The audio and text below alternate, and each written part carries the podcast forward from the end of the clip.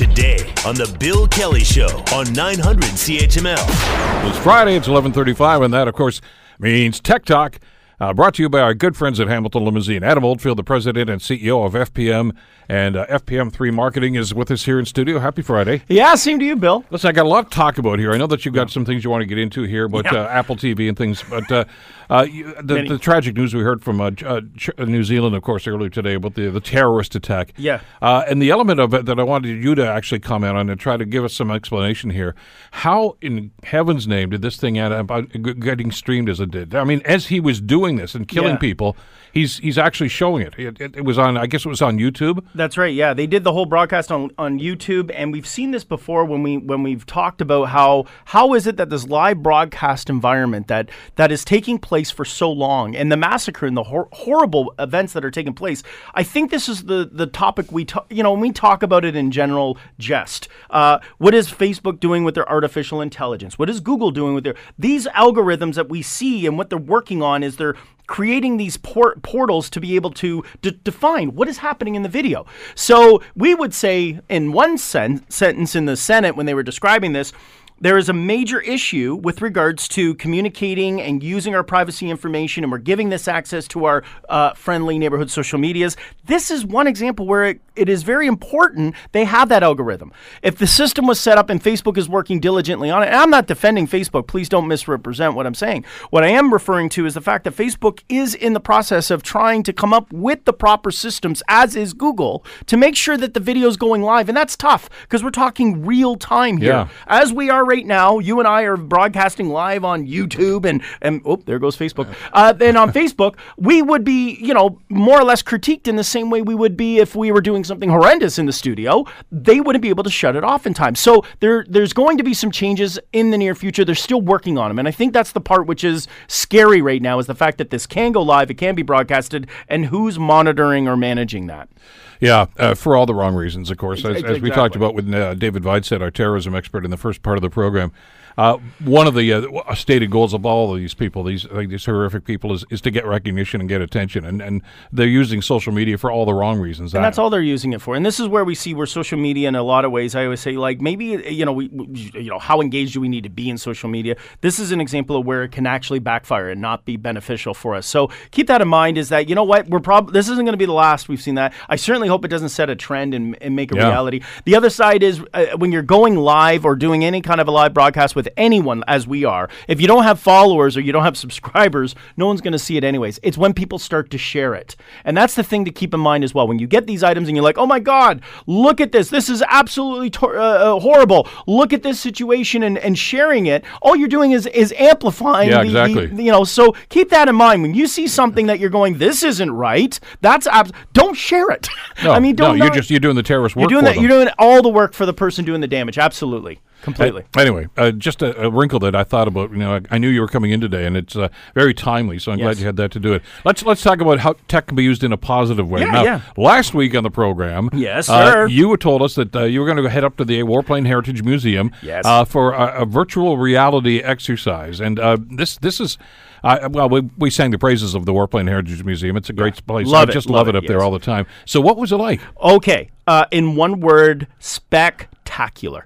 And I mean, I'm not just saying that because I am a supporter of the Warplane Heritage Museum. I'm saying this because it truthfully was the most amazing thing. I encourage anyone listening, watching, please make a point to go up. This, this is for those that didn't hear the segment last week.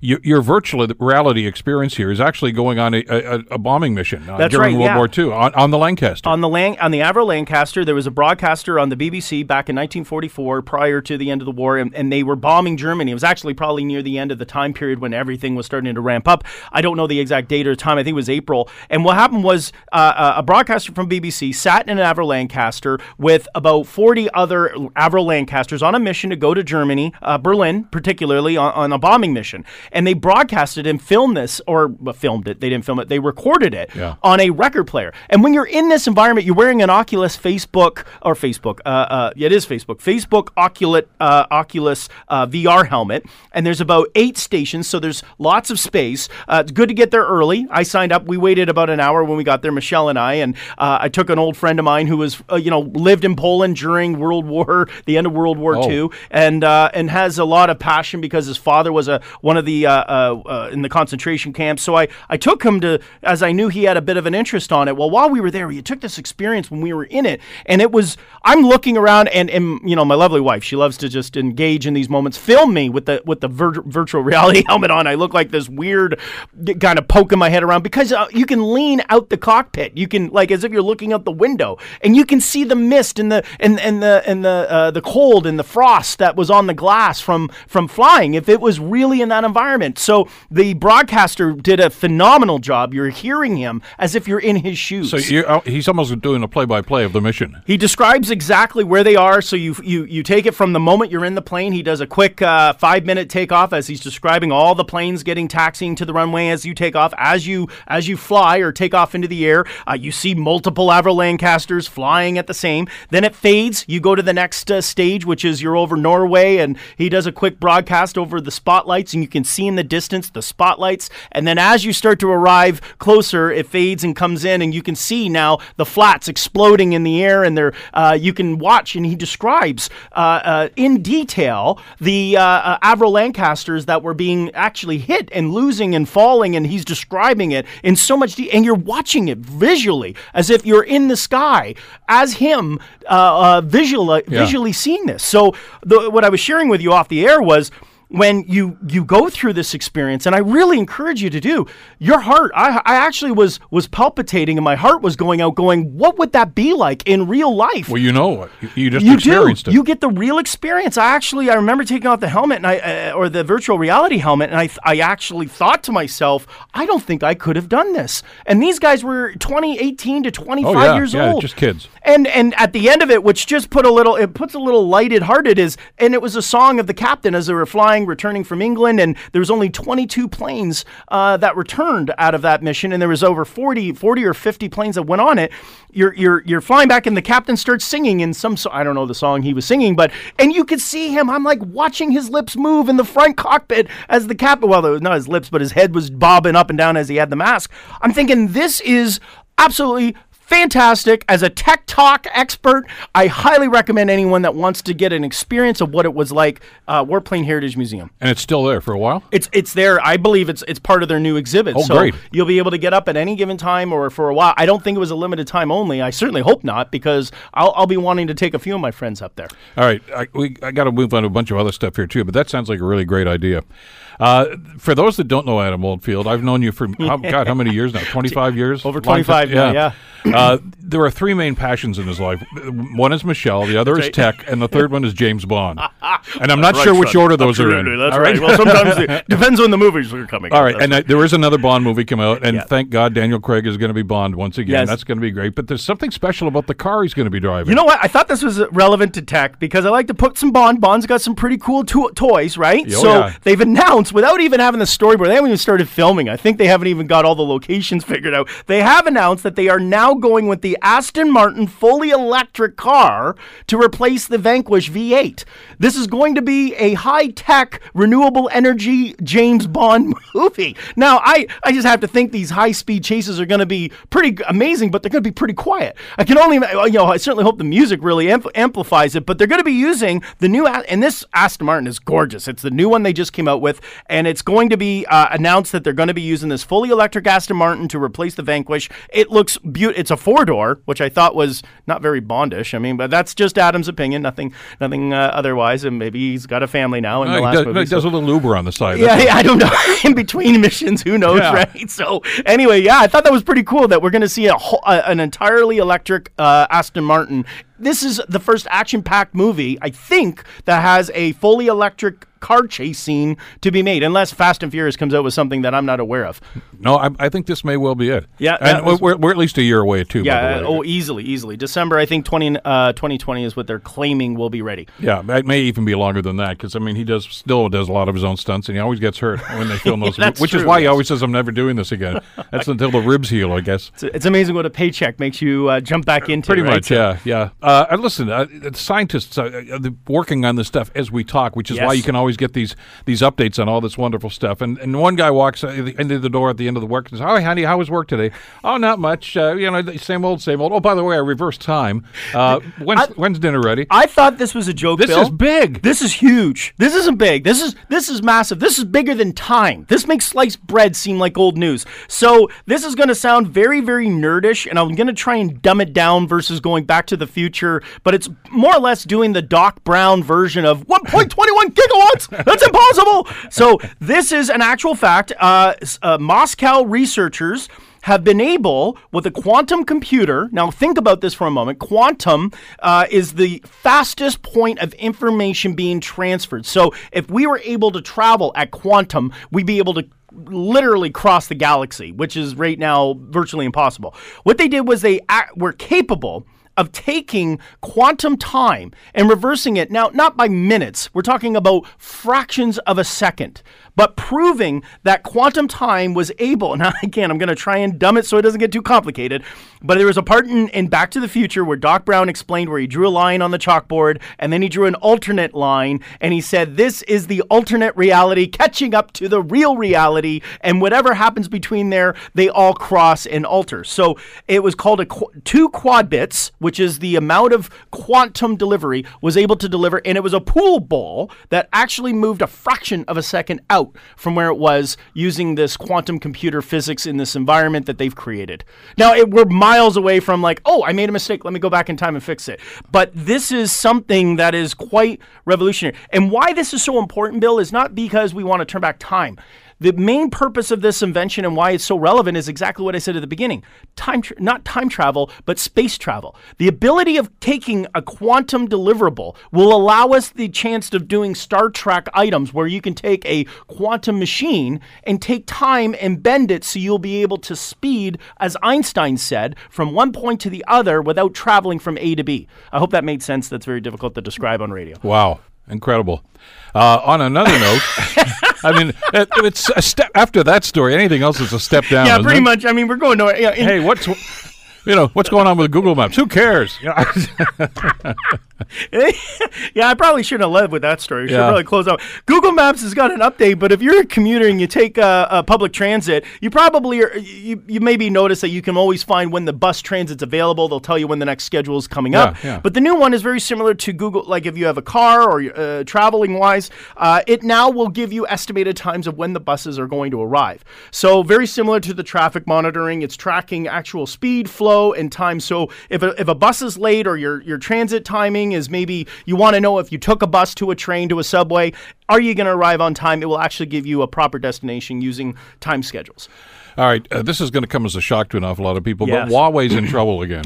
Well, you know, I only do this now because I like to stick it to them. But Huawei, the P30 had their ad campaign, and it was actually proven that, and and this is now they're denied of saying, well, we were using this as only a, a method of showing showcasing what the Huawei could do. But they were proven that one of their artwork that they were using to showcase the new Huawei P30 was actually a DSLR Canon camera that took the photo. So, uh, with all due respect, if you're watching Huawei ads and it says, look at the image that this makes, it was done by a DSLR camera. Huawei is now pulling all their ads, obviously, to rectify that situation. But like anything, they copy it and then say it's theirs. Well, exactly. And how many times have we talked about that? That uh, you know, that companies like that uh, in China are, are famous for borrowing other people's ideas. And, and this one they got caught on, which was actually kind of cheeky because the photo is exactly available in Shutterstock, an image data bank, and it was pulled out and called on. Okay, what's going on with Apple TV? Apple is launching. We're going to hear a lot about their keynote coming up, and we do know Apple streaming TV is coming, and we discussed that earlier. And we know their investment in the broadcasting form to compete with Netflix and Amazon are, are very much relevant. However, Canadians are going to have to just sit back and watch it kind of take place in the background. Uh, they haven't announced that Canada will be in the market for streaming under Apple TV or under the Apple streaming service. Um, it's really quite unfortunate because, really, here's the real conundrum Apple is having a very difficult time getting unique content. Really? Amazing. Yes, they can't. They're they're having difficult. They obviously to make shows and programming of their own, but to get the rights of the programming, and I don't know the legalities in Canada, but apparently when Netflix ties up a show, and so does uh, uh, Spike and Bell and Rogers, they get exclusive rights. And I guess Apple's having a very difficult difficult time getting access to programming that they could stream. And I guess it makes sense. I mean, how many how many streaming services do you need to watch uh, Schitt's Creek? I mean, it's available on Netflix. You got it on CBC, and you know you can watch it on Bell. Do you really need an Apple TV streaming service to provide it? So uh, we can expect uh, Canada not to happen too soon. But Apple's got a lot of ties with Disney, and I think with the new Disney streaming, that will be linked with Apple. That isn't going to be too far fetched. But the one that's very interesting is you will be able to apply for a credit card. Yes. As I said, it looks like they could with their billions of dollars, and that's one of the announcements Apple's going to be making. Is now the new Apple credit sy- credit card system will be available, and we might be able to uh, take advantage of that in the near future. Uh, in the Canadian market, particularly, they'll be using one of our banking systems. But yes, the new Apple credit card, fully merchant and providing our financial services. We had an anniversary a couple of days ago. We Happy did. birthday to the World Wide Web. You know what? And it's funny. I, my father still puts www. dot. No, Dad, you don't need to do that anymore. I love you dearly, but the www is 30 years old. You don't need to put it in front of your domains. But it is World Wide Web Birthday Week, and if you remember, that's how we used to have to do websites, and they were built really robust and, and detailed. But yeah, 30 years ago, the web, uh, the World Wide Web was alive, began, and we're celebrating. And to think where we are today, uh, streaming live on Facebook using the World Wide Web. Now, listen, you got these companies that are doing so very well these days, and it's Yes. some, some surprising about where they actually point uh, to, to some of their their their interests. And, and uh, Amazon and Google are two of them. Yes. Uh, what's this getting involved in home services industries? Well, home services are going to be the biggest in investment that they're going to be taking. They made the announcement that we can see. I mean, really, how far can we take technology? They obviously have it pretty much wrapped up. IR, IA, uh, VR, augmented reality. I mean, all of these versions. But the one area, and this is important for a lot of you know young people thinking, where do I want to go and where's my education of the future? Yes, computer science. Sure, you could be a lawyer. There's lots of doctors available. But the one area Amazon and Google are both investing their time and effort into, the billions, I should add, is that home services. So when you buy a sink or when you search for a product uh, like lumber or otherwise, they're going to be getting very similar into the home service support model. The difference between going to Home Depot, buying the lumber, and then saying, Would you like a carpenter? Here's one of our preferred models. The Google and Amazon version are going to be giving everyone the first benefit of doubt. You will sign up get registered. You have to follow their criteria, but if you do not match their expectations, so much as even a complaint, someone even refers, just like, you know, when you get on Google and you only get one star, Google will bump you down. So it's going to put the mandate on home services to be obviously keeping up with the positive results. But how they're going to make a revenue stream out of it is they're going to have customers that are very happy with products that are purchased with services installing them. And they believe that the ads from those companies, very similar to the duct cleaning business I'm involved with, Yeah. uh, we're working on piecing that together in the same way. So now, if you've bought a furnace and you got a duct or you want to be able to clean it, we can now be a Google Home Service certified uh, business. And this is great because honestly, Bill, this is a trades industry that needs help through using social media or using media systems. And this could really help ramp up from the old days of you'd buy a book or go in the yellow pages or otherwise. This is something they're really trying to ramp up on the trade services for how people will be able to market their trade services. I wish we could turn back time now because a lot more I want to talk about, but we're up against this here. Uh, we do this every Friday, eleven thirty-five. Adam Oldfield, uh, Tech Talk, brought to you by Hamilton Limousine. Have a great weekend. Yeah, we'll see you thanks, next Bill. You too. The Bill Kelly Show, weekdays from 9 to noon on 900 CHML. For most of us, crime is something we see on the news. We never think it could happen to us until it does. Loved ones are gone, and for the survivors, the scars will never heal. I'm Nancy Hixt, a senior crime reporter for Global News. And on this season of Crime Beat, I'll take you inside some of the most serious crime stories I've covered. Season 6 of Crime Beat is available now on Spotify, Apple Podcasts, Amazon Music, and all podcast platforms.